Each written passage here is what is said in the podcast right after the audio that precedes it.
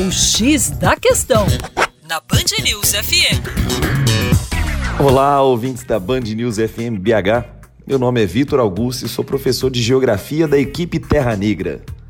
Hoje a gente vai trabalhar com um dos tópicos mais nevrálgicos do conflito israelo-palestino, a faixa de Gaza.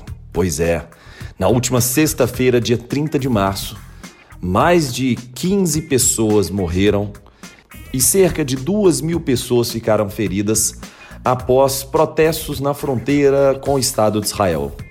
Esses protestos teriam ocorrido no primeiro dia de seis semanas, que são chamados de Marcha do Retorno, uma manifestação contrária à ocupação do Estado de Israel à Terra Santa. O que marca, evidentemente, esse conflito de ordem territorial Pois é.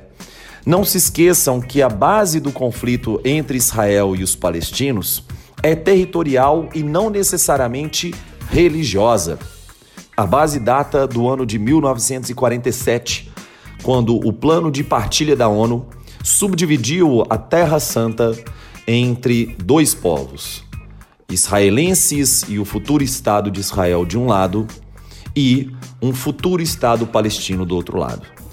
Entretanto, com o desenrolar desses conflitos, o Estado de Israel, a partir do ano de 48, se transformou em um Estado membro efetivo da ONU, enquanto a Palestina não conseguiu consolidar o seu Estado. Esses conflitos também marcam uma profunda discrepância entre a capacidade bélica desses dois povos. Infelizmente, os palestinos continuam sendo o lado em que a corda arrebenta. Nós fizemos uma expedição em direção a Israel e a Palestina e tem muito mais para vocês verem no youtube.com/terra negra.